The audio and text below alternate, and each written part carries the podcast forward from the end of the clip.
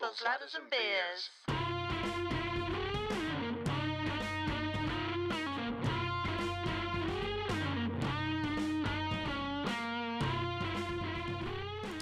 Hey, welcome to episode 12 of Tables, Ladders and Beers, the podcast where we talk about wrestling. And drink beers.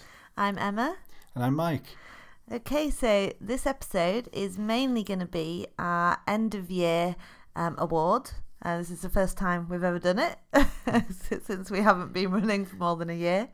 This award show is coming a bit later than most other podcast award shows. We've been pretty busy and we wanted to talk about some shows that we'd seen at the end of the year.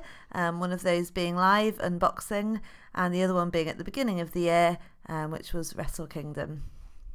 So first up, let's have a chat. We went to, like you said, Progress, Chapter 82, Unboxing Live. Dukla Prague Away Kit was the name of the show on the day before New Year's Eve down in London. It's our first time at Progress's kind of spiritual home, the Electric Ballroom in Camden. Yeah. So that was quite exciting. Yeah, it was really exciting. Good tip for you when buying when actually going to the Electric Ballroom is obviously, as we know, Progress fans do like to queue. Recently for the Manchester ones we've kind of not bothered because the way it's set out, pretty much anywhere you can get a good seat, so we don't really queue anymore. Probably should have queued for the Electric Ballroom. The only seats left were like by a massive stereo amp and pretty hard to get to in terms of like getting out and nipping to the bar. But on the plus side, we stood up, which we didn't mind, right near the ring, and actually really enjoyed the show. Yeah, we paid for a seat, but we stood up. The seating that was left, it was there shouldn't have been a row seating there. It was, I hate to get all health and safety, but seriously, you couldn't. There was no way to get out and in. Like it was ridiculous. Yeah, yeah. And like you say, it's the huge speaker system which is used for the live music. Yeah. Obviously, Progress use it for entrance music and the like. Was literally at the back of our heads. Yeah. We just opted to stand up. Rookie fail on our parts, probably, but a good warning if you've never been to any ballroom shows. But as I say, we stood up, we were right near the action, and actually, I wasn't bothered about that, I don't know, £5 difference or whatever it was. £10 difference, I'm not sure.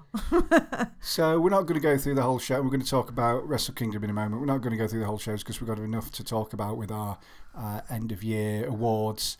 And these were a couple, 2, 3, 4 weeks now ago.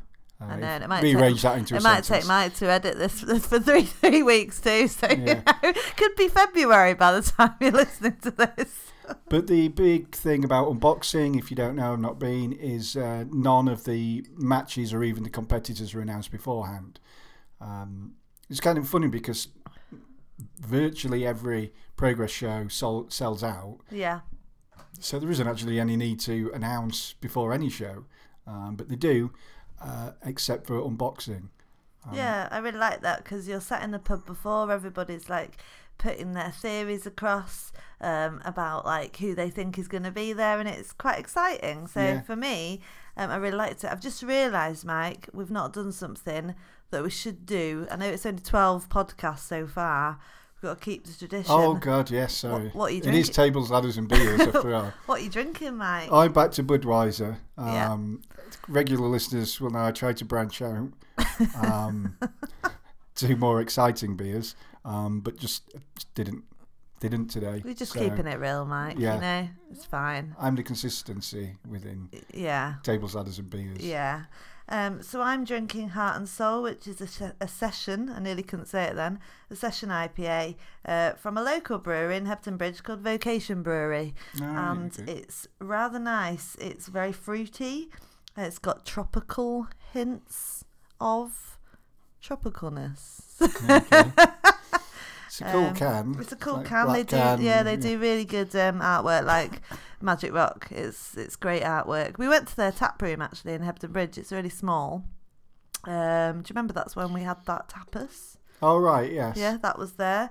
And then they've actually got a new sort of tap room in Leeds, where Carpe Diem used to be, which is RIP Carpe Diem. We used to watch WrestleMania there every year.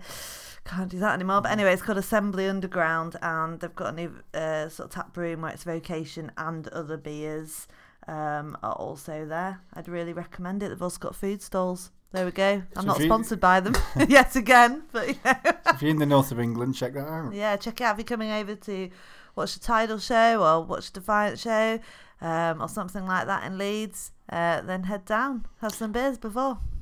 The big thing here is everyone, because no one knows what's on, everyone's kind of hoping or expecting some surprises. Progress have tried to downplay that. Say, or don't expect anything. But actually, it was quite surprising. Don't expect anything like huge. But I think the hugest one was Will Ospreay. Yeah, so the Swords of Essex. Yeah, so Aussie Open were defending their tag team titles, and then Paul Robinson comes out, who has been a bit of a staple. He's been in the last few shows, so it's not surprising. And then his surprise tag team partner is his old tag team partner, IWGP. Open weight champion Will Ospreay. I know, it was pretty exciting, and it was really weird because being into wrestling, indie wrestling for sort of say the last, I would say not as long as 10 years but sort of 8 years or something, I'd kind of missed that Swords of Essex thing. It probably was in that time, or maybe just where I was location wise. And when I sort of saw Paul Robinson a few times at Progress, sort of googled him and never knew, and I'd literally like found out that he was in a tag team with Will Ospreay a week before we went to Unboxing. So it wasn't as much, there would have been a really weird surprise otherwise, but it was that was pretty cool. Other surprises were Marcel Barthel, the old Axel Dieter Jr. Yeah, I was absolutely super excited about that. I absolutely love him, and it was brilliant. I got front row seat. Like, I know you shouldn't do this, right? So obviously, you know, haven't got a front row ticket, not going to sit down, not a douche. But seriously, the whole first half, the seat was there, didn't sit there. You know, total respect. People could be late. I've not paid for it. But, you know, I've stood up. I've got the back seat paid for, and then the last 3 matches, you know, I'm not old, but I'm not young, so I started to get a bit sort of, you know, my back started hurting. So the last 3 matches, I sat down on this front seat, and that's when Axel Dieter Jr., what's his surname? Marcel Barthel. That is his real name, isn't it? Marcel Barthel came out, so I was really excited, and yeah, he just walked straight past me, and I was like, ah! Like I don't think anyone would be bothered taking a seat that's empty. Yeah, well, like the last 3 matches, like I wouldn't normally. 2 guys did that. There was a guy over to our left who was on the front row. Yeah. And the seat next to him was empty the whole show. He just had his bag on it. Yeah. And then he got thrown out for being too drunk. Did he? Yeah. And so 2 guys just came and got them seats for the last couple of matches. Fair dues. No, it's fine. The other sort of surprise, but not really surprise, because she has been at other Progress shows, was Jordynne Grace. So that was quite exciting. And we actually got a title change, which was even more exciting. So that got a real pop, didn't it, from the crowd? Yeah, although I kind of found it kind of a flat way to end the Ginny title reign. It didn't feel... I know Jordynne Grace had come out at the big Wembley show to challenge Ginny. Yeah. But it didn't, for a promotion that prides itself on storylines, yeah, it just didn't feel like a natural place to change the title. I get you. I don't know. They had a 6-way match. So a couple of surprises there were Shigeru Airi, or Eerie, however you pronounce his name, the Japanese star. Yeah. We'd not seen him before. He was pretty impressive. He was really good. And Jody Fleisch. Yeah, that was pretty exciting. He got absolutely amazing response from the crowd. He really did. And the shape he's in and the stuff he could do. I mean, he's probably not as old as I think he is, in a way. No, he probably is. Oh, is he? Yeah. So, yeah, he's fucking good. It was really good. Yeah, so it's great. Obviously, they've done it with Doug Williams. Now Jody Fleisch, he's wrestling today actually for Progress in London again, and just kind of giving a bit back to these guys who were the mainstay of the British scene when nobody paved there the wasn't way. A scene. Yeah, paved the way. These guys, when I first got into indie wrestling, what in Doncaster? 1PW was one of them, yeah. But the scene, it was a fraction of what it is now. Yeah, you know, it's dead really. These guys have not made much money throughout their career, so any opportunity to give them a bit of a payday now and a bit of exposure and a thank you. I'm sure there's lots of thank yous from the wrestlers in the back to these guys. Yeah. I think it's absolutely fantastic. No, it's really, really nice. So overall, enjoyable show. Oh, there was Pete Dunne and Tyler Bate met in the headline match as kind of the last time we'll see them there. Yeah, I think Jim made the mistake on this match of sort of saying, you know, basically introducing it and saying, oh, last time these guys had a match together, it was the most epic thing, and, you know, really kind of making it a bit, you know, kind of talking it up too much. Yeah, and it was a bit long, but it was a good match. But that's, you know, I think, to be honest, some of the other matches, definitely like the Progress tag team match got more of a pop than that one. Yeah. But I suppose Paul Robinson did actually crack his head open as well, which led to the drama and suspense of it all. Yeah. Pretty sure it isn't the last time we'll see Dunne and Bate in a Progress ring. Nah. They're done as regular competitors. Yeah. You see with Marcel Barthel turning up, because the relationship Progress have got with WWE, and basically the three guys in Progress are helping run NXT UK. I think you'll see the odd time, not just Progress alumni, but others from NXT UK turning up at Progress. Yeah, well, I think you're right. Right, should we move on to Wrestle Kingdom? Yep.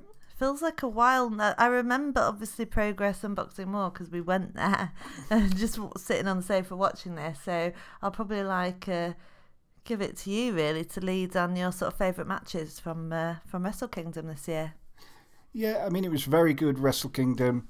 It was like WrestleMania. You know, they always put so many matches on and try and fit everybody on the roster on the card. I thought the first half of the show was run-of-the-mill, apart from Zack Sabre Jr. and Tomohiro Ishii, where Sabre won the Rev Pro Undisputed British Heavyweight title. Yeah, I really enjoyed that match a lot, actually. That was great. And one of the biggest pops the show got from us was when Chris Roberts came out to referee that. Yeah, it was so emotional. Seeing Chris Roberts in the Tokyo Dome is just brilliant. So happy for him. Brilliant. But then as has become tradition over the past probably 4 or 5 years, the matches at the top end of the card were just absolutely blow away spectacular.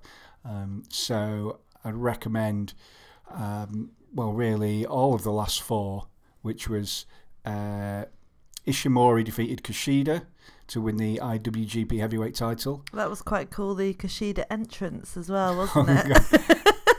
Was it a little kid with it was obviously not. Obviously, a really short person.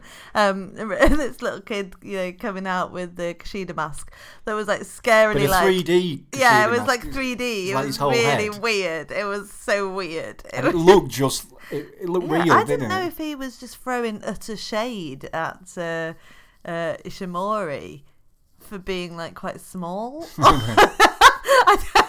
No, that's just my weird ideas. Yeah, so Taguchi was Doc Brown with these kind of controls, and then there's a big puff of smoke, and mini Kushida's replaced with actual Kushida, who is now leaving to go to WWE. Yeah, that's Totsumosh as well. That that conference when he got a bit emotional, bless him. Bloody Tanahashi's fault, wasn't it? But as a thank you to Kushida, they let him have his last match, which is coming up in a couple of weeks, I believe, against Tanahashi. Oh, right, cool. So that's quite fitting. Goodbye match. Yeah, I like it. But I can't wait. I assume he's going to be going into NXT. And I can't wait to see some of the matchups he's going to have there. Yeah, if he goes into NXT, which I hope that is what's going to happen, that's going to be absolutely amazing. I can't wait. Then we had Jay White defeated Kazuchika Okada in this kind of grudge match. Fantastic match. Jay White just keeps getting better. Okada is absolutely brilliant, obviously.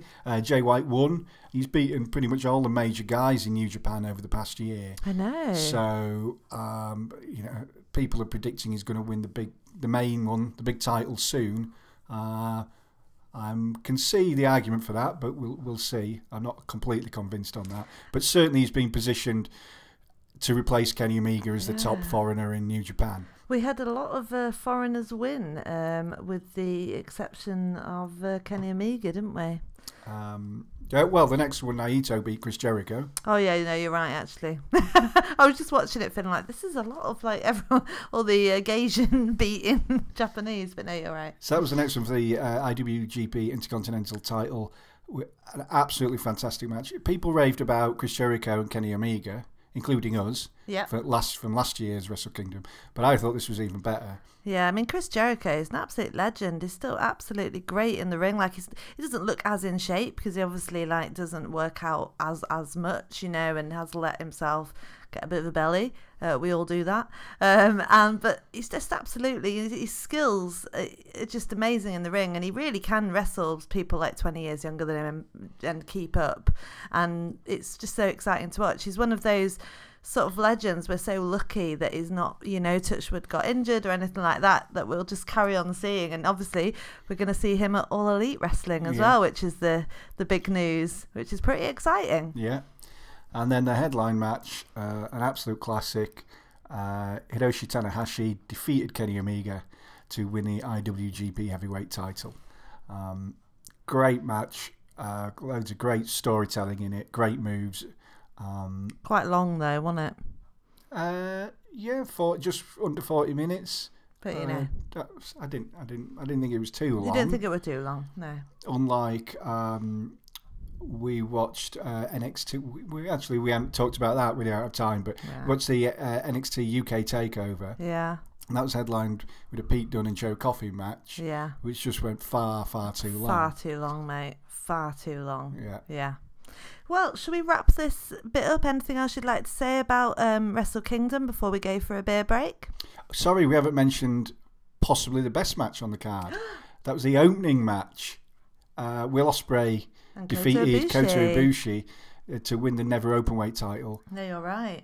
That was a very, very good match. Yeah, very good brilliant. Match. I really enjoyed that. You know, I'm as I said, a bit of a rookie to New Japan. This year has been the year that I watch more New Japan, and you know, matches like that just completely, you know, put New Japan on the map, don't they? And I guess the idea of this story of Will Ospreay winning the Openweight title, which is a belt in New Japan where you can be either a junior heavyweight or a heavyweight in competing for it, is to transition Will Ospreay into a heavyweight, which has made no secret that's what he wants to do. Yeah. And he has been trying to bulk up. Although, as we've discussed before, it's not simple as weight division. It's kind of seniority. Yeah, seniority, it's character, it's lots of things. It's quite complex, really. But I think if anyone had any doubts that he could hang in the heavyweight division, those were completely dispelled by this match. He can do it, I mean, he wrestles in America and the UK, like a lot of these guys do, like Kushida, against people who in New Japan are heavyweights. So it's only really New Japan that have this kind of split. But yeah, I think he's going to thrive. And you don't have to be, as you say, it's not just about physicality, but he still is quite physical. I mean, there's some people that I feel that it would be quite difficult, like say Zack Sabre Jr or something, but well, he is in the heavyweight. Oh shit, okay. Can we cut that bit out so I don't look like a fool? No, leave it in. I am a fool. But yeah, is he? That's weird. Yeah, I suppose. So it's not about weight. It's, you know, it's a style and it's style, seniority, as you say. But I still think that's a bit weird. But anyway, like different people have different goals. Like Kenny Omega, he was a junior heavyweight but moved up to the heavyweight. Yeah. But then people he's got very big hair though. Yeah. Like Kushida, doesn't appear that either he didn't want to or New Japan didn't want him to move into the heavyweight, so he's gone. Jushin Thunder Liger, he spent his entire career as a junior heavyweight. Well, lessons learned, Emma, learned. Okay, let's have a quick beer break. Mike can re-up on the Bud. I'll re-up on the Vocation, Heart and Soul, and then we'll come back and we'll actually get on with the award show. Exciting. Tables, Ladders and Beers.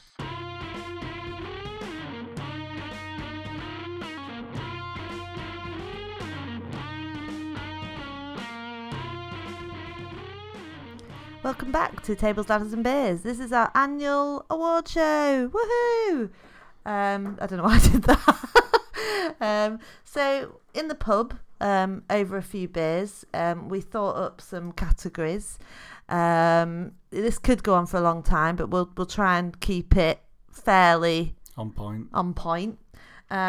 So this is basically through many conversations in pubs over the Christmas period, which is always good, talking about wrestling in pubs. And then we've got 5 nominees for every category. And obviously we've agreed on a winner. That was hard sometimes, but we did get there in the end. Okay, let's crack on. So first category is one to watch. So this is the wrestlers, the younger, newer wrestlers who we've seen recently and feel could be destined for bigger and better things. So the nominees are Joe Nelson. So I mean, we've seen Joe just quickly. We saw him first of all at Tidal Wrestling. He's a young guy. I don't know how old he is, but a lot of like fun chants about him going to school the next day. So that's kind of how young he looks, is what I mean. He did have long floppy hair, but now he's cut it off. Yeah. So we've seen him at Tidal and Tuesday Night Graps. He's been there quite a lot. But I have started to see his name pop up on other things. I think he's done IPW. Yeah. The proper IPW. Yeah. And some other small promotions in the region. Yeah. And he's a bit of a high flyer, very skinny kid. Yeah. But you don't expect at that age, really. Yeah, great wrestler, exudes a lot of confidence, which is quite rare in someone of his age, and seems so technical that I think in 5 years he's just going to be an absolute beast of a wrestler. And he's got this great, just kind of aura, smiley, happy, yeah, just delighted to be there kind of aura. Yeah, which you have to have him as a babyface given his size anyway, but he just fills that role brilliantly. God knows where he's going to be in the next few years. He's so good. Next nominee is Little Miss Roxy. Again, someone we've seen at Tidal quite a lot, and recently has just made her Eve debut. She's a great character, and we've seen her in a lot of intergender matches, which has been quite interesting. And I think her in-ring skills are getting better and better. Joe Wade is the next nominee. Yeah, so Joe Wade, we saw a Christmas show for Grapple Wrestling, which is like a training school. And he was a bit of a high flyer, and he just looked like it was coming quite easily to him, and I liked his look. It was reminiscent of I think he loves CM Punk, but that's really cool, and I think he's definitely one to watch. Brady Phillips. So Brady Phillips, he's another Tidal regular. He's known for wearing really terrible trousers. Great personality, really good in-ring skills, terrible trousers. So he's been a heel for most of the time we've seen him, but he seems to be turning a bit face now. Yeah. Simply because the crowd really enjoy him. Yeah. And yeah, he's got that real smarmy, arrogant thing down. Yeah. And the last nominee is Darius Lockhart. Yeah, I mean, I think like out of all 5 of these, well, bar Little Miss Roxy, perhaps he's had a bit more of a career so far. I mean, he's it's from America. He's been wrestling 4 or 5 years, I think. Yeah. But he's kind of new to the British scene. He's definitely doing more in the UK. We saw him at Tuesday Night Graps. I think that's what I'm thinking of, not Progress. Yeah. But the first time we saw him was Tidal. Yeah, he's done a handful of UK shows over the past few months. And yeah, can't wait to see him again. Great physical wrestler. Great charisma. Yeah. And that's, that's all the big stars have charisma. So that's half of it, yeah. So do you want to announce the winner, the 2018 Tables, Ladders and Beers One to Watch? Well, I think it won't be a surprise because we talked about him the most. And it's the guy who jumped off the balcony at Tuesday Night Graps. And his name is Joe Nelson. Yeah, deserved winner, and I'm sure we're going to be seeing more of him because he is local, but I can't wait. Just so exciting to see how his career is going to progress, and us be there. That. I love that. It's like, we'll definitely be seeing more of him because he's local. But yeah. Yeah, but I mean, people like Darius Lockhart, it's great. I know. Unfortunately, probably won't see that much of him. No, the others. He's going to be on more and more shows, and the fact that he's local helps. Yeah. Okay. Congratulations, Joe. Next we haven't got anything to give you. We're a podcast that's only been going for less than a year with not many listeners, but you know, if we see you, we'll shake your hand. Next is according to my writing, Bet's moment. So that's not what were the biggest odds that came off, but it's, no. This is best moment. So the moment we enjoyed the most, rather than, say, the most important event. Well, that was perhaps Totes Emosh. Mm. So the nominees for this best moment of 2018 were Charlie Morgan jumping off the balcony at Wrestle Queendom. Yeah, that was a pretty special moment. We were actually the show had kind of gone a bit further and we were staying at a friend's house, so we thought we'd better be leaving soon, so we went to sort of walk out on the last match, which was quite gutting, but we sort of had to. And you know, we were on the balcony and suddenly Charlie Morgan was there and we saw her jump off, so thank God we were there for that moment. And we ended up staying till the end and just sort of sod it, which was a great match. And yeah, I mean, she's pretty death, she does quite a lot of death defying stunts like that. And it's quite nice to see that in women, because normally it's the guys doing that. And she's a great wrestler, great personality as well. So I think it made the list because of where we were. If you were watching it on TV, it may just seem like another dive off a balcony. Yeah, but when you're on the balcony and you see how far it is. Yeah. So it's crazy. So second nominee is Doug Williams' retirement at Progress Wembley. Yeah, so we talked about this on the podcast when we talked about Progress Wembley. It was a really emotional moment. If he lost, he had to retire. He's given a lot to British wrestling, like we were talking before about, you know, Jody Fleisch and these people that paved the way. And it was just very emotional. But it was great that his end of his career was in a massive, you know, not sold out, but huge capacity place. You know, considering that he's probably, you know, done village halls with 10 people, and, you know, not because he's not great, because the scene goes up and down, and it has done in this country. And it was great that he could go out on such a high. So I think that's why we included it in the nominees. And he had a pretty good match with Trent Seven to retire from as well. I thought it was good. True. Swords of Essex appearing and winning the Progress Tag Team titles at Unboxing. Yeah, I think this is really probably for the surprise of it all, wouldn't you agree? Yeah, we didn't mention when we were talking about the surprise earlier that they actually won, which was the biggest surprise of all. That was, because we were like, Will Ospreay, he's wrestling for other promotions, he's a busy guy, he doesn't do as many UK shows as he used to. It's not WWE, for sure. That's so when true. They won, it was genuinely like... Fucking hell. The only thing I can compare it to is when The Undertaker lost to Brock Lesnar. And we were watching it in Carpe Diem, as you said, and people were just stood like in shock. And that's exactly what happened here. Yeah, we were all really, really shocked. Yeah, especially Paul Robinson. He was so shocked because he was bleeding all over the floor. The fourth nominee for best moment is the Reservoir Dogs match / just... thing at Tuesday Night Graps. Yeah, so this was the first Tuesday Night Graps we went to, and they did this whole Reservoir Dogs thing that ended up that Kyle Fletcher got shot and killed and bleeding everywhere, and kept it up even when they were selling the merch afterwards. But he kept it up. He was dead not just for the rest of that show, but also for the show after that, till the very end of the show when he was resurrected. Yeah. And he just played dead the entire time. Yeah.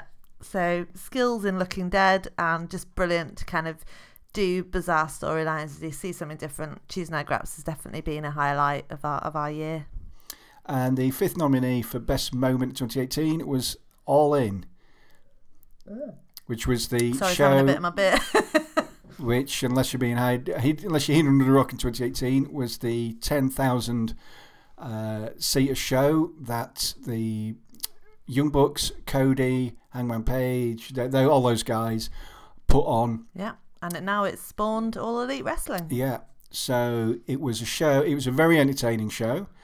There was no, I mean, we reviewed it. You can go back and listen to that. Nothing on there that was like match of the year, but everything was entertaining. Yeah. And it was just, so the reason it's made the list is, one, because of the impact it's had on the industry, and two, it was just so exciting sat watching it and seeing these guys go out, do whatever they wanted, making a success of it. Yeah. It was kind of like watching Tuesday Night Graps if they could do it in a 10,000 seat where you know it's just, that's, they're presenting their version of professional wrestling. It's what they want to do. They're the creative behind it, and that's so rare in wrestling. You know, that's especially at that level. I mean, it's not rare at Tidal. I'm sure they are, you know, responsible for their own creative. But yeah, it's something you don't see in WWE, and it's something that actually is going to be a proper challenge to WWE, which, you know, is good, and that's what we need for products to improve.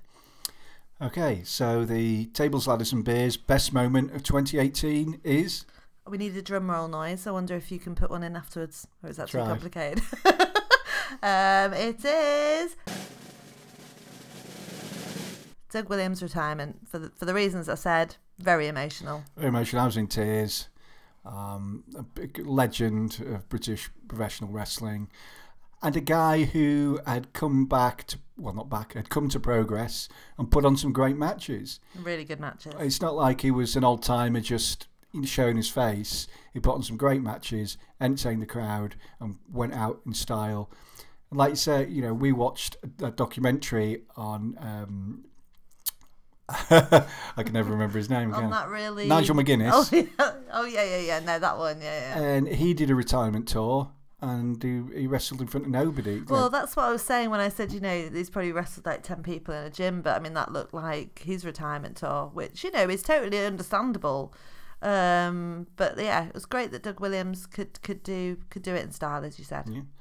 So thank you, Doug. Thank you, Doug. And congratulations on winning Best Moment 2018. Yeah.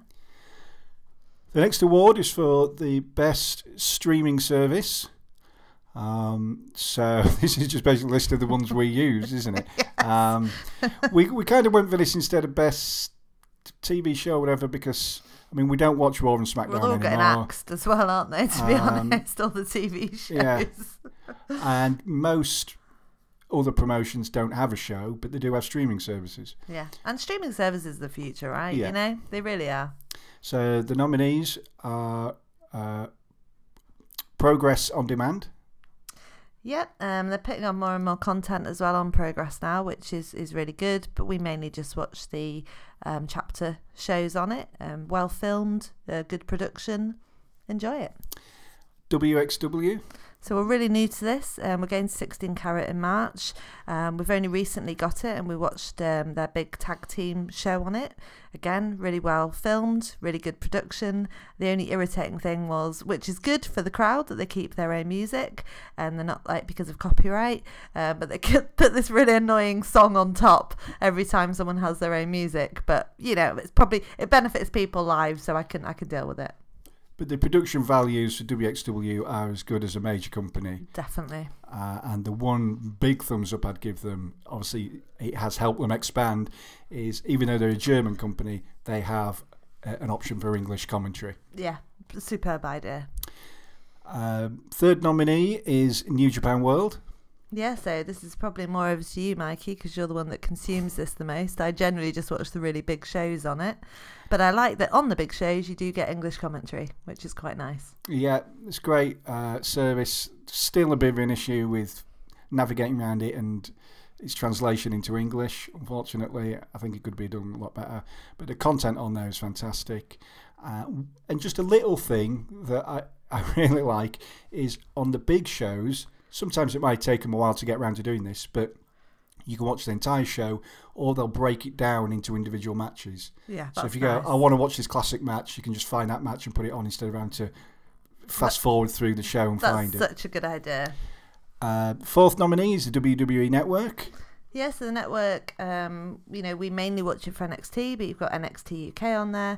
You've got every pay-per-view of the year. You've got a load of crap as well that you're not going to watch, but for what you pay, I mean, and for what you get, it's absolute value for money. Again, obviously, the best production values in the business because they're really, really good at it. And the fifth nominee is Ring of Honor's Honor Club. I must say we've probably only got this for some of the big shows that they put on instead of buying the show on its own. Production value probably not as good, I thought, as some of the others. You might disagree. I agree. Yeah. But yeah, certainly great for watching some of the bigger shows and seeing different wrestlers. Their business model is slightly different in that you still have to pay for pay-per-views, but if you're a member of the streaming service, you get it cheaper at half price, I believe. I should have mentioned that, yeah. The other thing as well is they have their back catalogue. Not all of it yet, but they have a lot of the back catalogue on there. Yeah, when you think of all the Ring of Honor alumni, you know, that's pretty cool.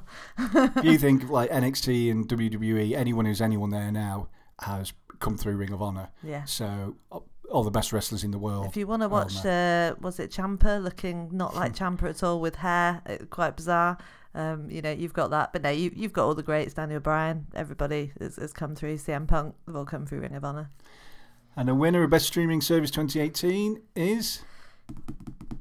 Oh, well, I think this is a company that really needs a very small podcast to back them, to help them achieve more popularity.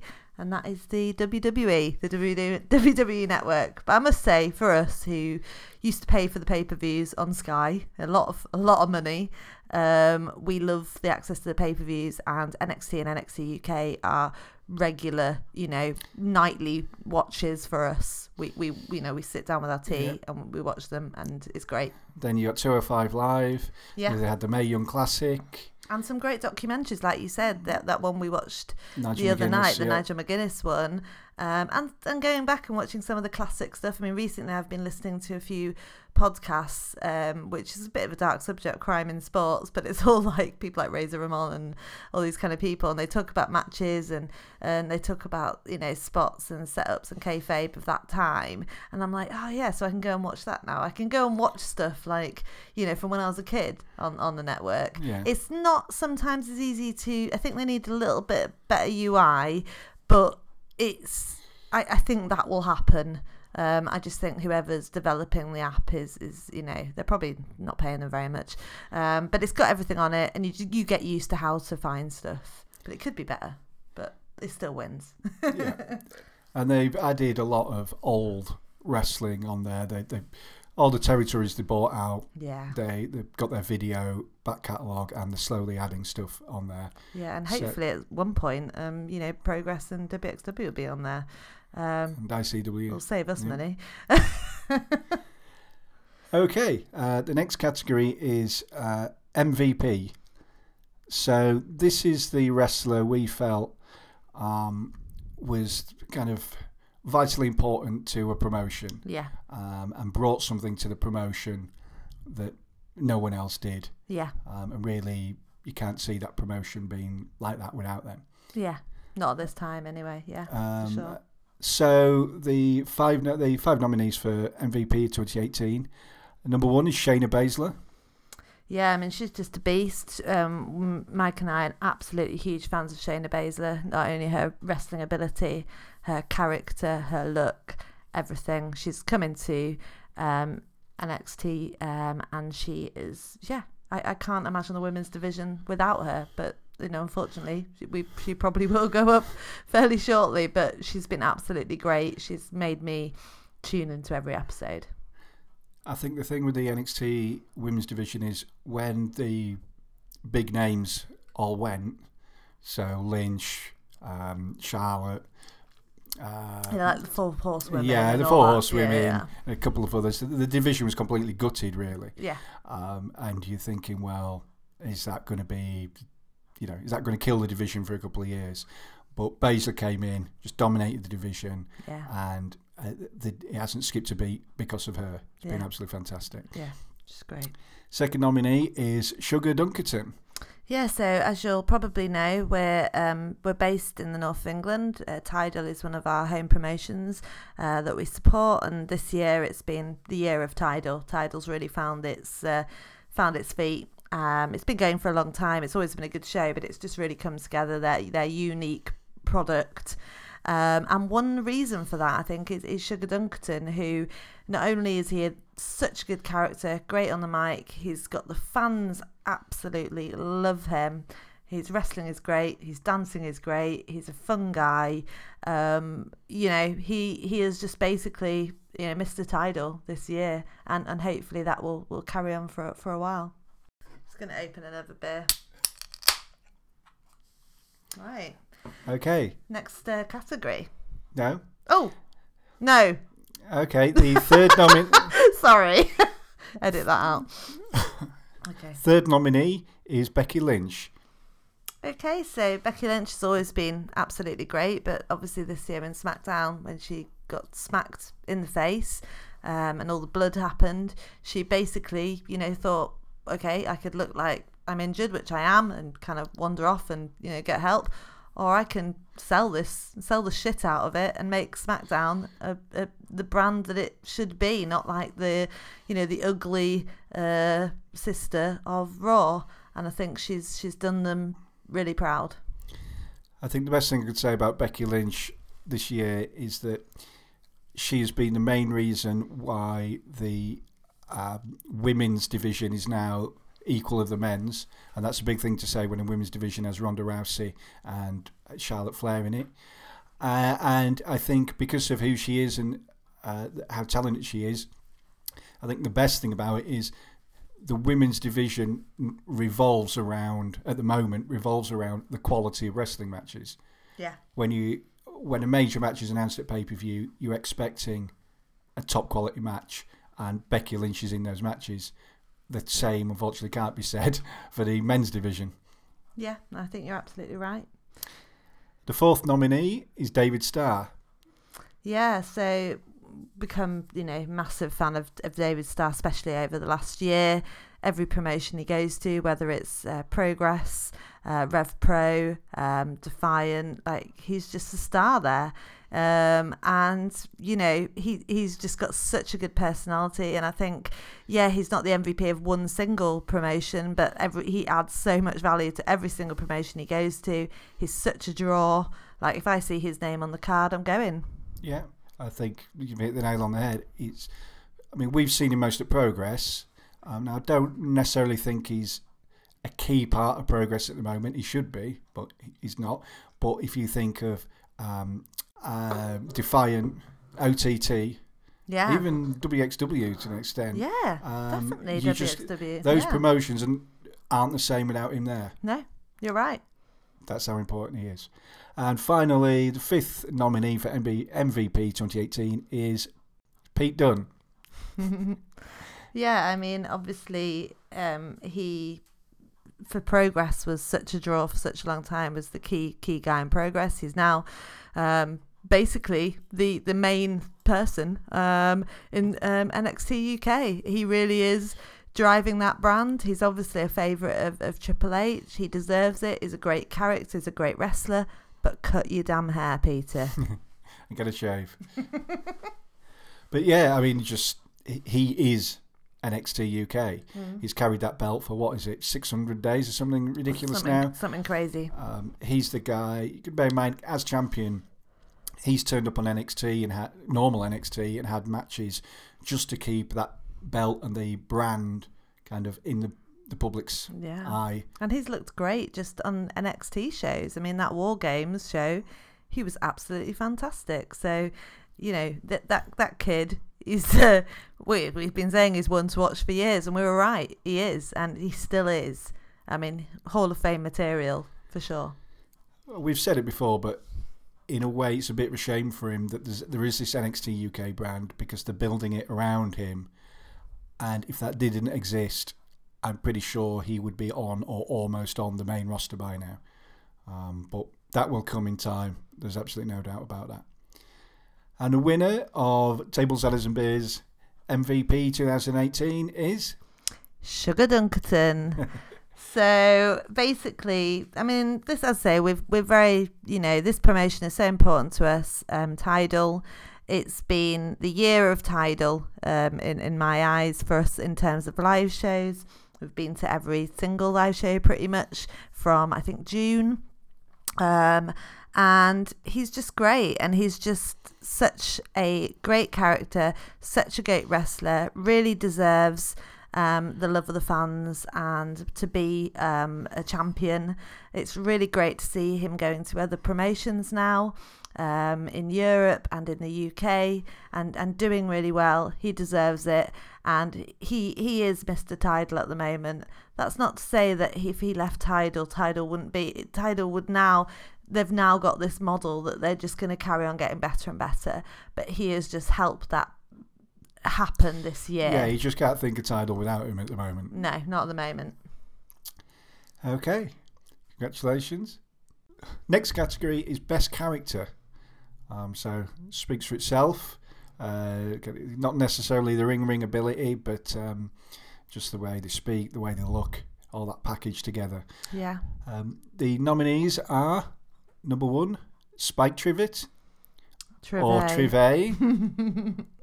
The kind of Bullingdon Club champagne drinking upper class Tory guy who's now in an interesting storyline in Progress as part of the Do Not Resuscitate faction. Yeah. I really like him. I mean, any show, he just adds value to it by his chat, by the way he interacts with the crowd. At the moment, we're going, I don't know if anyone even remotely listens out of the UK, but, you'd be a fool to know that we're not going through this awful political turmoil at the moment. We're going through Brexit. It's an absolute shit show. People that have never been interested in politics suddenly aware of politics and hate Tories. So he's really, basically his character is just, it's the most hill thing you can do in the UK at the moment, and he does it so well. Second nominee is Nikki Cross. Yeah, so Nikki Cross is, her character is just absolutely mental. Really, very convincingly, that whole angle when she was bizarrely just, she knew what had happened to Aleister Black, and she just does it so well. She's also, a great wrestler as well, and she really deserves to go up, which she has recently. Yeah, to the main roster. But yeah, she's just absolutely Looney Tune, and I love it. Third nominee for best character is Brady Phillips. Yeah, so we obviously think a lot about Brady Phillips because we nominated him in the one to watch. I don't know if it's his trousers or his personality, but he's certainly a character. Next nominee is Velveteen Dream.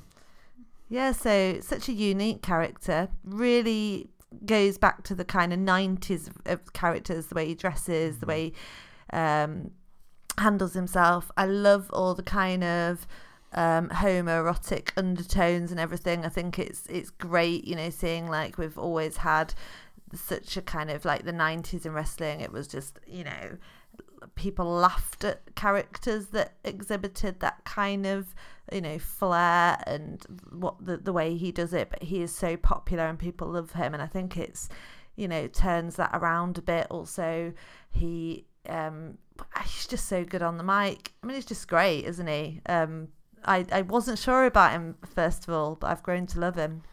One of my favourite things about him is that every takeover, he dresses in a different way as a homage to a different wrestler. Yeah, it was a bit weird when he did Hogan, though, wasn't it? But it still fits. It still always fits his image. Yeah. Still looks like Velveteen Dream. Yeah. And the last nomination for best character is Paul Robinson. So like Spike Trivet, obviously you've got that, real hill character in the UK at the moment who is sort of like a kind of member of the EDL, or, far right, skinhead, comes from a small town. Basically, I sum Paul Robinson up is you would not mess with him on a train. That's kind of my thing. Like, if someone's been a dick on a train, I might say it. I'm a bit too scrappy, to be honest. Mike hates it. But I would not mess with Paul Robinson. And he only built on that aura at the unboxing when he had a horrific cut on the back of his head.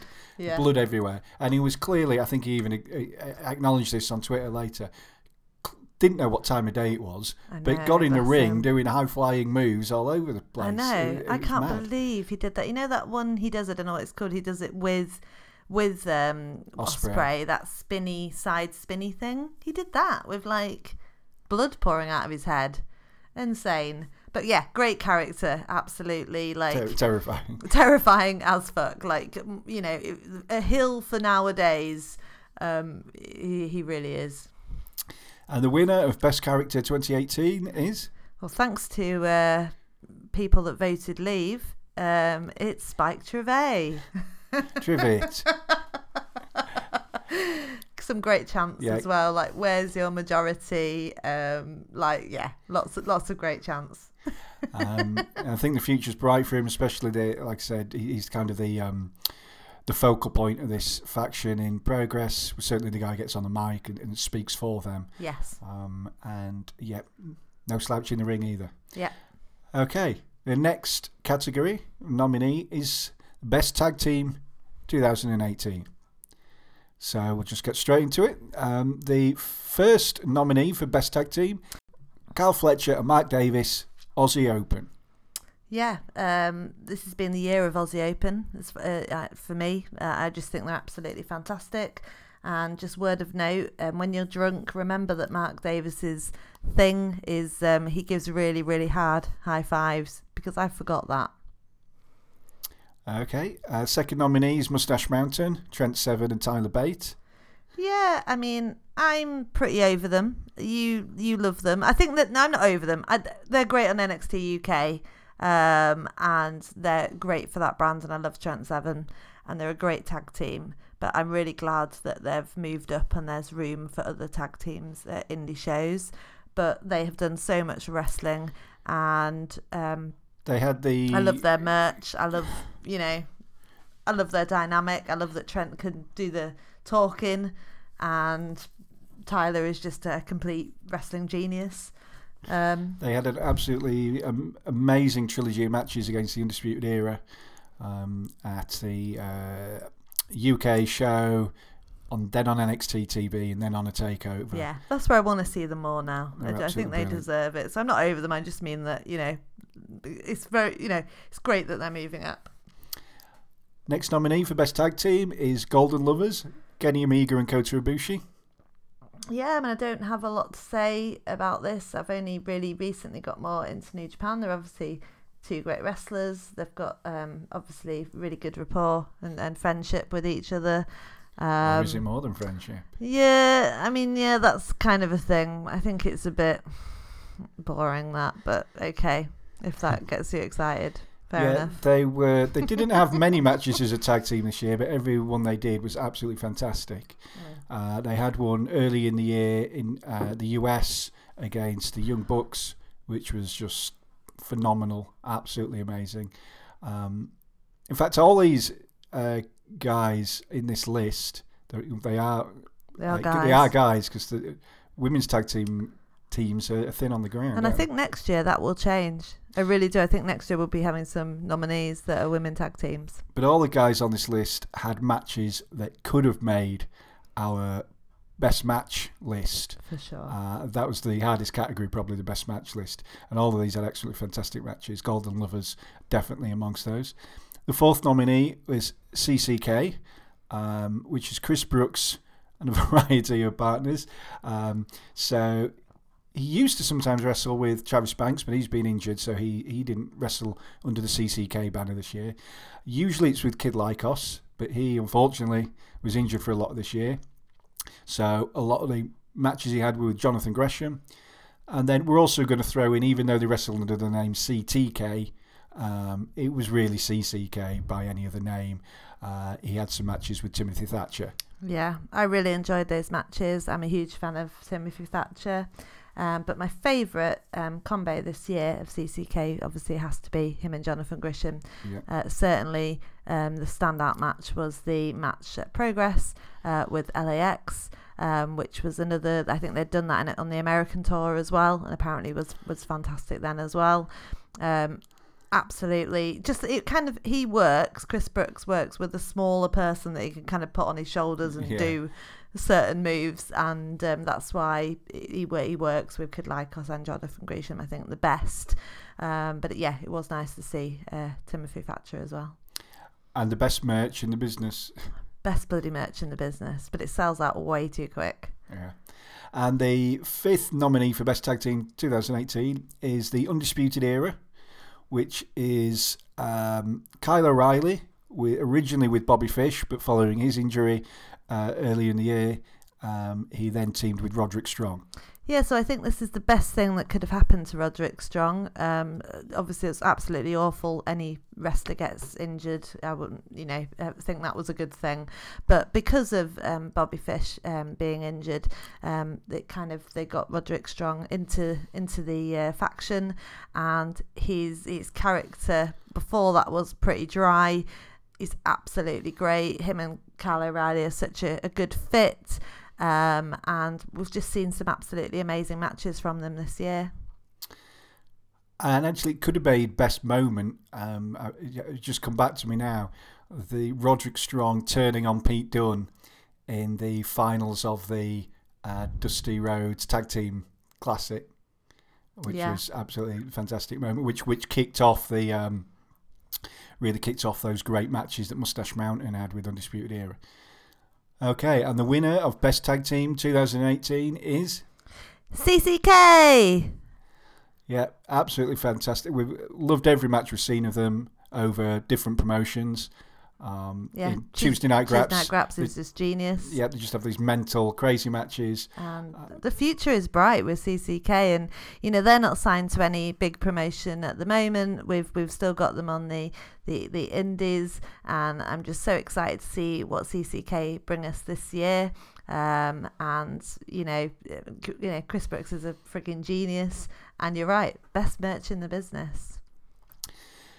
Okay, so now we move on to the big one, maybe the most prestigious. Can we have a little break? Can we have a beer break? Yes, we can have a break. So we'll have a break and we'll come back with our final four awards that some would probably consider the most prestigious: best match, best wrestler, best show, and best brand. We'll be back in a moment. Tables, Ladders and Beers.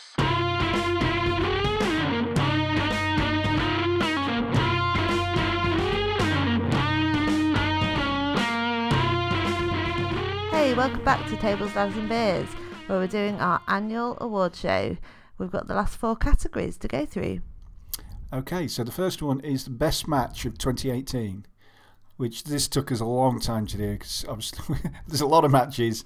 There was a lot of amazing matches in 2018, so to cut it down to five. In fact, this final five we kept chopping and changing anyway. I know. We had a couple of matches, notably, that did get the chop, but if we'd had a top 10, there was a couple of matches from Evolution that we put on there. There was a couple of matches from War Games and things like that, weren't there? Yeah. It basically took us a long time, but here are the five nominees.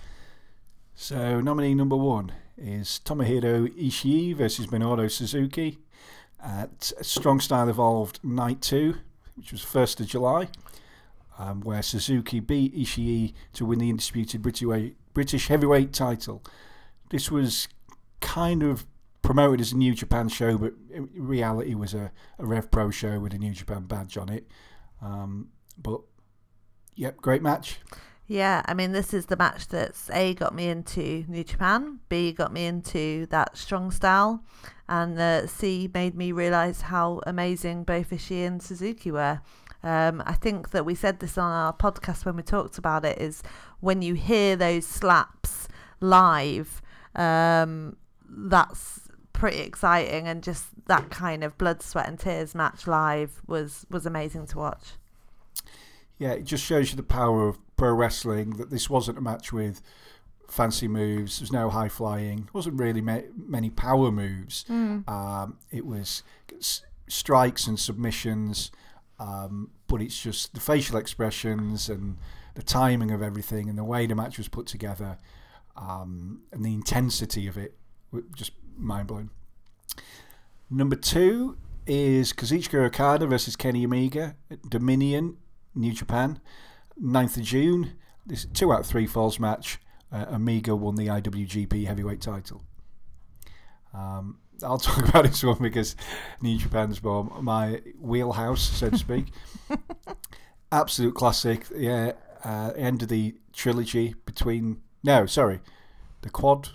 Quadrilogy. Mm-hmm. So they'd beaten each other once and had a draw. They won. Omega wasn't for the title. And this kind of wrapped it all up with Omega finally winning the title. Absolutely fantastic match. 2 out of 3 falls worked perfectly. 2 out of 3 ain't bad, like Meatloaf said. And an absolute classic. I don't know why I said that. And to say it was the best match in New Japan all year is a hell of an accolade, because there were some absolutely amazing matches in New Japan this year. Yeah, totes.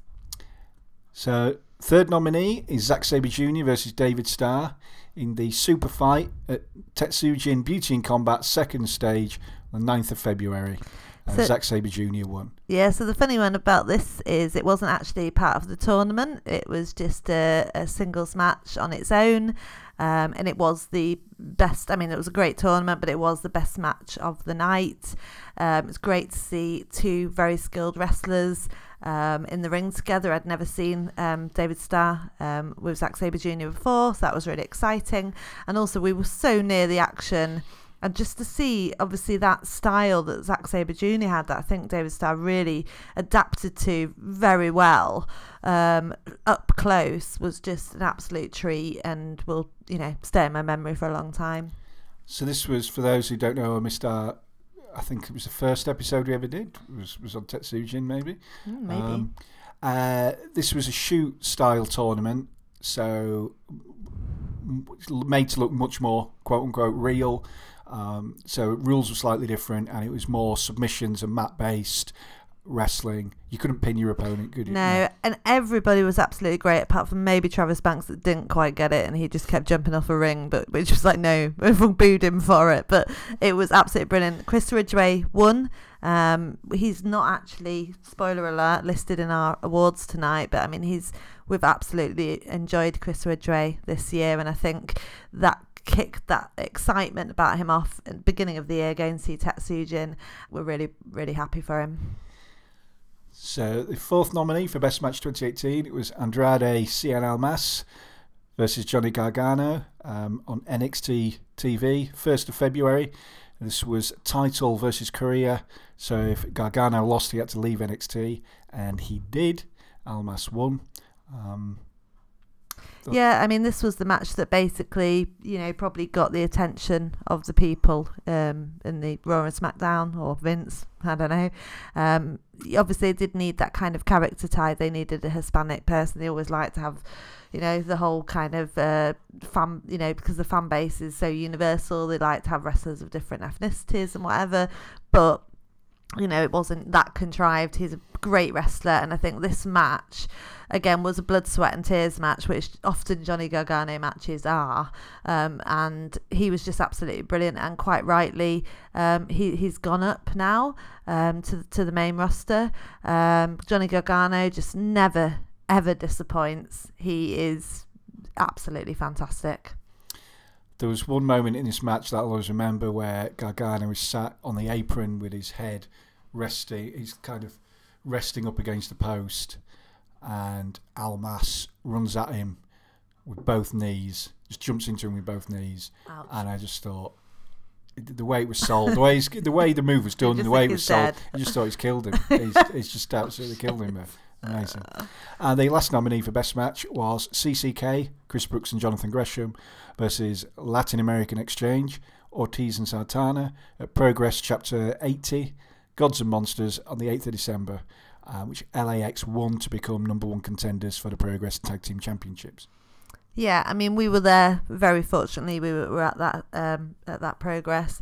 It was absolutely tag team 101, just the skills, the way both tag teams interact with each other, their rapport, some moves I've actually never seen before, yeah. Especially the LAX did. I was like, what the actual fuck is that? It was an absolutely brilliant match. I'm just so lucky to have seen it. Okay, so the winner of Best Match of 2018 is... Well, it was the match that made me feel very emotional and changed a lot of my ideas about wrestling, and it was Ishii versus Suzuki. Yeah, absolutely fantastic match. and just, yeah, well-deserved winner. Yeah. Okay, so next category is Best Wrestler, and this is based on their in-ring performances rather than, you know, their character, mic work or anything like that. This was so hard, wasn't it, to narrow it down? Yeah. We had so many people deserving of this, you know. We had the... I mean, basically everyone we've mentioned... Yeah, everyone we've mentioned today. Yeah. I'd like, you know, I really, you know, was up and down about a lot of people. Some notable mentions for me was Charlotte Flair. I mean, I absolutely love Charlotte Flair. I think her in-ring ability is second to none. Some other notable mentions, more from the kind of indie circuit as well, that we had so many, didn't we? I mean, I could go through them all actually, but probably best not. Let's do the five nominees. Okay, so the first nominee for Best Wrestler 2018 is Tomohiro Ishii. Yeah, and we're just talking about that match with Suzuki. He's just absolute beast in the ring, and what can I say? He's just fantastic. He has great matches with anybody. But the thing I like about him is he doesn't really wrestle like anyone else. No. I mean, he's got his own kind of style. He's got his own feel. He brings so much intensity into his matches, and he had some of the best matches of the year. Second nominee is Meiko Satomura. Yeah, so we were really lucky to see Meiko Satomura at Fight Club Pro. Her in-ring skills are just off the charts with her experience. And, you know, I think we've seen her doing both, you know, wrestling with women and intergender, especially like seeing her wrestle Pete Dunne, who is also an absolutely fantastic wrestler. And she is just, I mean, she's just one special person. And even though she is, you know, getting not older as in old, but, you know, she's not as young as some of the, you know, the wrestlers that are on at the moment, she just, you know, shows so much, I don't know, great skill. She's got great integrity. She's a great character. And I think the notable mention this year would be her and Tony Storm at the Mae Young Classic. Okay, the third nominee for Best Wrestler 2018 is Zack Sabre Jr. Yeah, so not only does he have a complete hatred of the Tory party, has great taste in music, idols. If any Tories are listening to this, you've alienated them all. Who cares? His in-ring skill is, again, like you were saying about Ishii, he's just got this style, which obviously nods its head to, you know, classic British wrestling, you know, pure wrestling, grappling and that kind of stuff.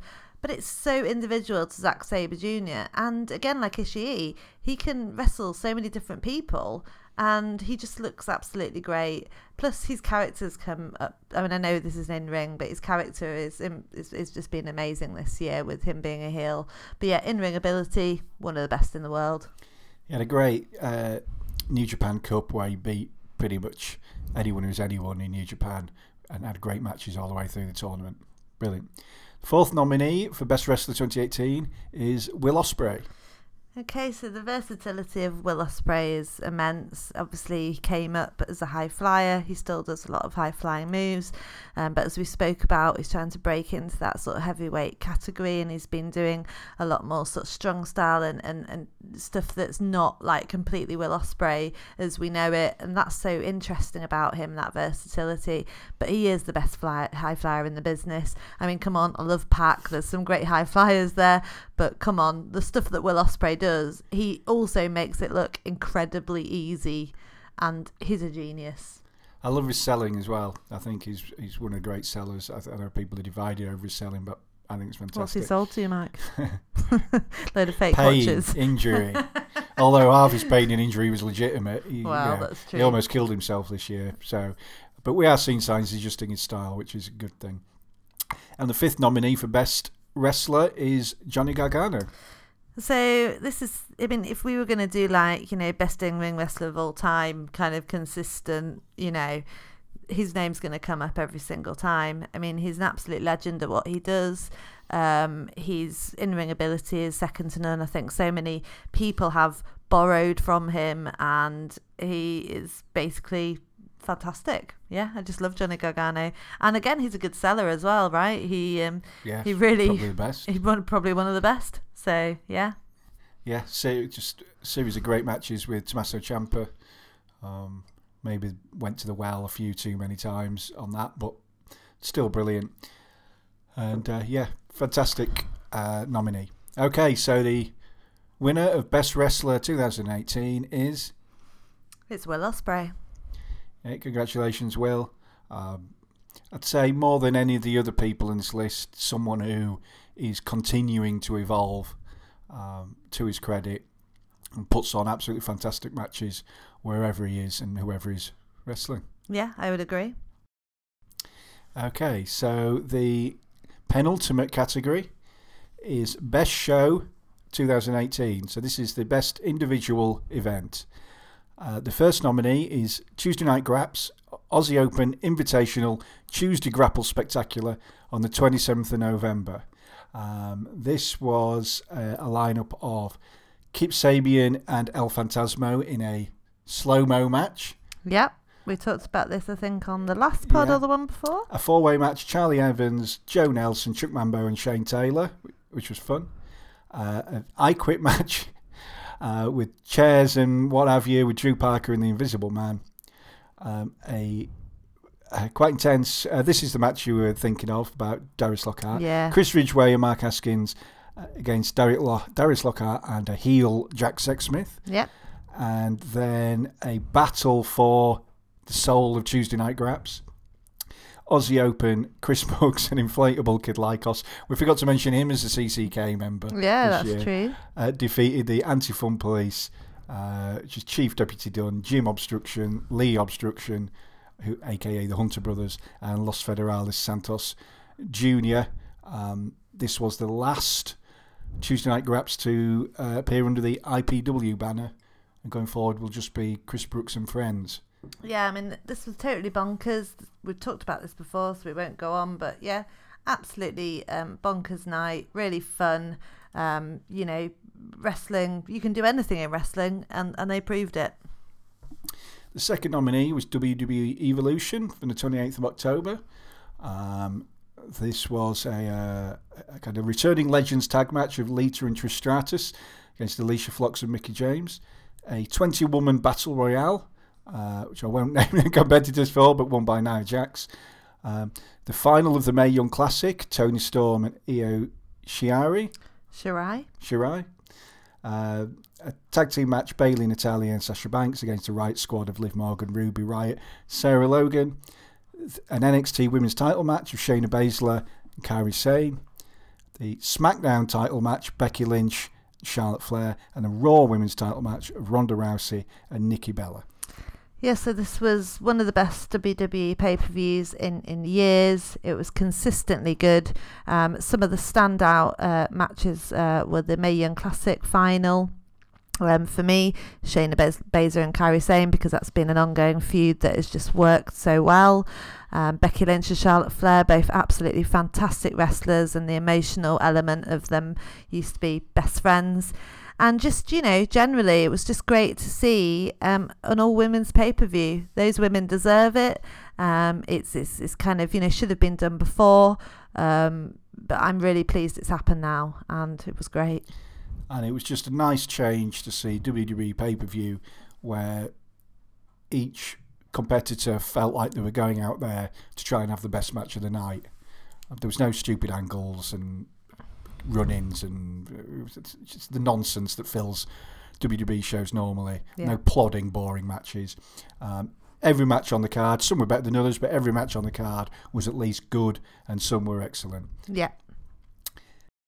The third nominee for Best Show 2018 is Progress Chapter 78, 24-hour Progress people from the 11th of November, which you can probably tell from the title was in Manchester.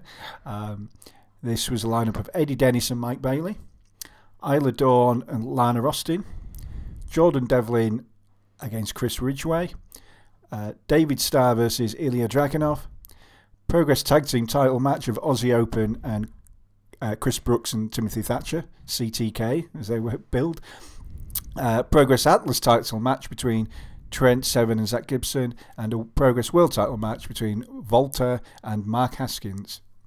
Okay, so what we loved about this one was because of the NXT UK situation, they're getting in some different talent. So you'd had the likes of people that had been there before but hadn't had such a push, like Jordan Devlin. You had, obviously, Mike Bailey. We'd never seen him before. He was fantastic. Ilya Dragunov now getting that push. Chris Ridgeway. For us, it was just something very different. Each match was completely unique. We enjoyed every last minute of it. And yeah, it just totally deserves to be there. Best Progress show of the year. Yeah, even the Atlas match, which was Trent Seven and Zach Gibson, which lasted 5 seconds. Even though it wasn't a great match because only 5 seconds, it was still a great moment. Yeah, it was fun. And you had in Dennis and Bailey, Devlin Ridgeway, Star Dragunov, Aussie Open and CTK. All those were arguably contenders for Match of the Year. Yeah. Could have easily made our list. Definitely. So, what a show. The fourth nominee was Tetsujin in Beauty in Combat, second stage, from the 9th of February. Okay, so we went to Liverpool to go see Tetsujin. Didn't know a lot about it. I think Mike had kind of thought that I probably wouldn't like it because I wasn't really into that kind of realistic shoot-style wrestling. But this is what turned it around for me. Similarly, like we were talking about the Suzuki and Ishii match, this is what turned it around for me for this style. It was absolutely brilliant show. Unfortunately, it seems like they're only going to do one more show. I'd love this to carry on. I'll certainly be at next year's show, though, or this year's show, rather. So yeah, just to clarify the competitors in that tournament, so we had Chris Brookes, Mike Bird, Mark Haskins, Kyle Fletcher, Chris Ridgeway, Craig Collins, Travis Banks, Omari, who we love but... Sorry, that was the microphone. He seems to have gone off the radar a little bit. And then, of course, Zack Sabre Jr. and David Starr, who had that match we talked about earlier. Fantastic. Done in one night tournament. Very entertaining and completely unique. Okay, so the fifth nominee for Best Show 2018 was New Japan Pro Wrestling's Dominion on the 9th of June. This was... I'm not going to go through every match because there's New Japan big shows, there's always a lot of them, but the highlights were... Michael Elgin defeated Hiroki Goto and Tai Chi for the Never Openweight title. The Young Bucks wrestled Evil and Sanada for the IWGP tag team titles. There was quite a fun six-man tag team match between the Bullet Club of Cody, Hangman Page and Marty Scurll against the kind of elder statesmen of wrestling, Hiroshi Tanahashi, Jushin Thunder Liger and Rey Mysterio. Absolutely fantastic match, and one of the matches that won him our Best Wrestler of the Year award was Hiromu Takahashi against Will Ospreay. Yep, sadly Takahashi is still injured. Yes, with severe injuries, and he is allegedly due to come back to wrestling. Fingers crossed, But not yet, who knows when. Chris Jericho and Tetsuya Naito in a very good match, and then the match that we included in our nominees for Best Match of the Year, which was Kenny Omega finally winning the title against Kazuchika Okada in a 2 out of 3 falls match. Absolutely fantastic. Stack card. Even the matches we didn't mention were pretty good. And that can be unusual for a New Japan show where the first half of the show can sometimes be completely all right, but there's no need to watch it really. But a great lineup from beginning to end and some absolutely great matches. Yeah, I agree. So the winner of Best Show 2018 is... Better Late Than Never, WWE Evolution. Yep, fantastic show from beginning to end. And just a great surprise, really, to see WWE put on a show with that calibre and quality. Yeah, I just want to see it every year now. Obviously, the Royal Rumble's coming up, and there'll be Women's Rumble again. And it's just fantastic seeing women get what they deserve in the WWE brand. You know, I say better late than never. And I'm just absolutely thrilled for all the women that have put in all the hard work. And it was really nice to see them bring back some of the people that paved the way, like Lita and Trish Stratus. Again, it's kind of like when we were talking about Doug Williams. It's really nice for them to be able to share in that, you know, in that kind of that thing. I can't speak anymore. The beer. Yes, moving on. Okay, so our last but not least award for 2018 is, we've called it Best Brand. We couldn't really think of a better name. We included that because obviously WWE has various things under its umbrella. So rather than Best Promotion, we wanted to go for Best Brand. So the nominees are Tidal Wrestling. Yeah, so one of our favourite promotions, a local promotion, really come into itself this year. Long live Tidal.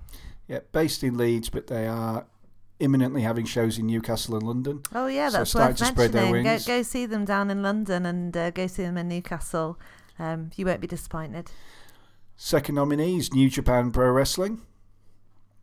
Yeah, I mean, even I've warmed to this this promotion this year.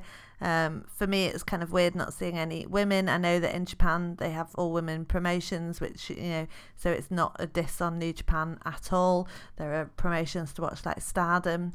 I think that's one of my New Year's resolutions, is to start watching some of the Japanese women's promotions now I've got into Japanese wrestling.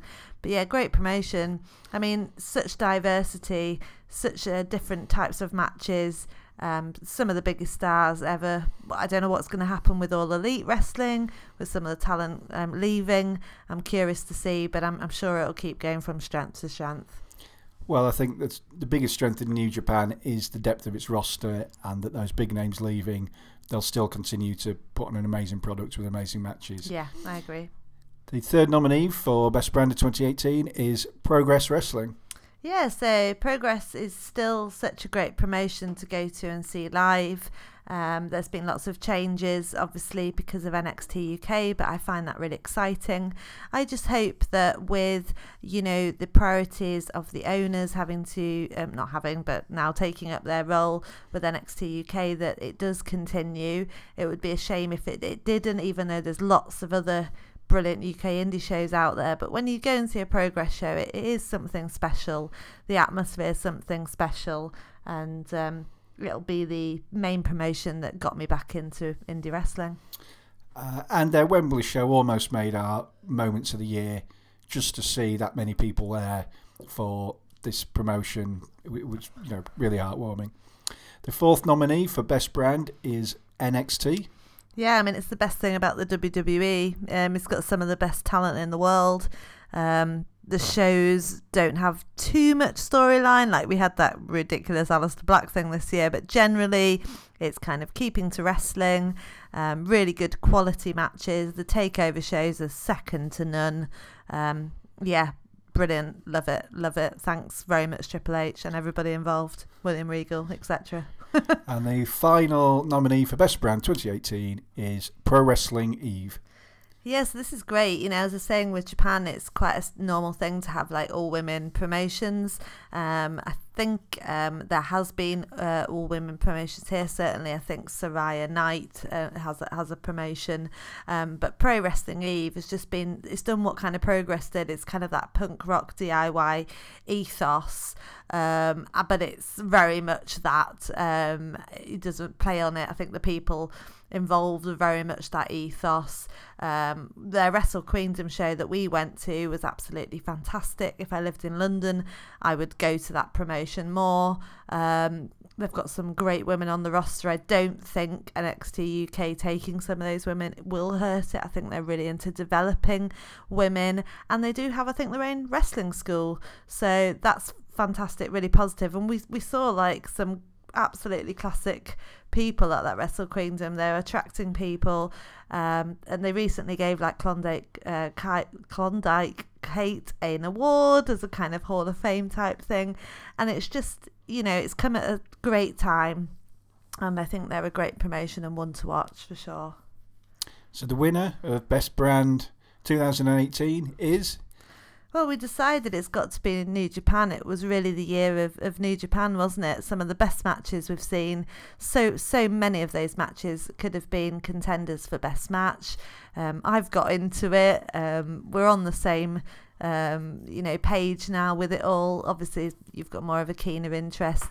But yeah, absolutely love it. And I'll also notable mention WXW. Hopefully that will be, in our nominees next year once we get into our journey more with WXW and we go to 16 Carat. But no, well done New Japan. I just hope that you go from strength to strength. The thing about New Japan is they have the best roster in professional wrestling. Yeah. In terms of talent. About three of the nominees for Best Wrestler in our awards wrestle for New Japan.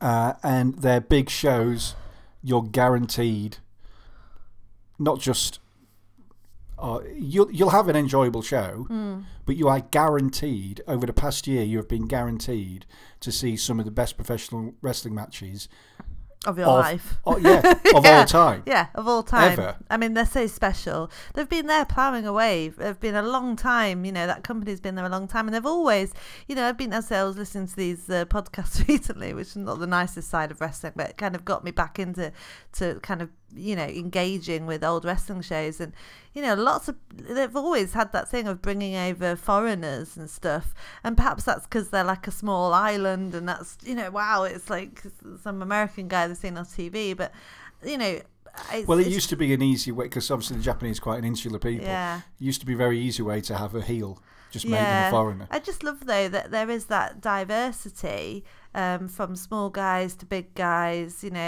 guys from all around the world, to Japanese guys. They have ludicrous characters, and then they have people that aren't really characters. They're just men in shorts. And you've just got that full spectrum of wrestling there.